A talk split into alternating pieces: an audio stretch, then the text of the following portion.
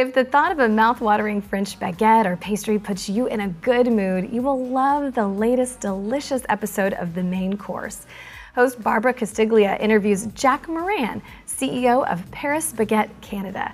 Paris Baguette has nearly 4,000 bakery cafes scattered around the globe, including locations in Paris, New York, San Francisco, London, Singapore, Seoul, and many more company has big hopes for 100 franchise locations in Canada by 2030.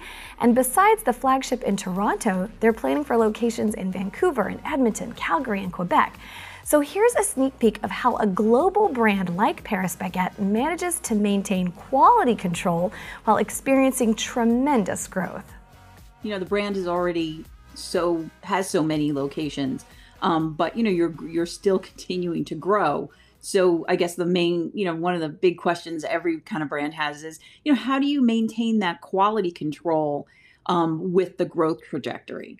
Uh, it's a it's it's hard. I don't i, I wish there was like a simple answer. For uh, for us uh, we control an aspect of the quality control by being the main manufacturer of the primary ingredients and the main purchaser of the ingredients that, that make those primary ingredients. So again, we make the the dormant dough, that many many types of dormant dough.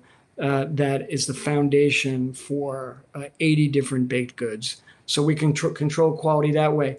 In terms of the proofing, the baking, the decorating, the merchandising, we audit uh, all the, all of the stores uh, once a month uh, in a in a very comprehensive audit.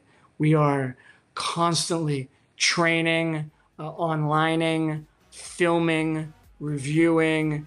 Uh, it's a non-stop process uh, that as we grow, will just take more people and more eyes and more systems. To hear the entire episode of the main course and how CEO Jack Moran is navigating the incredible growth of Paris Baguette, head to marketscale.com.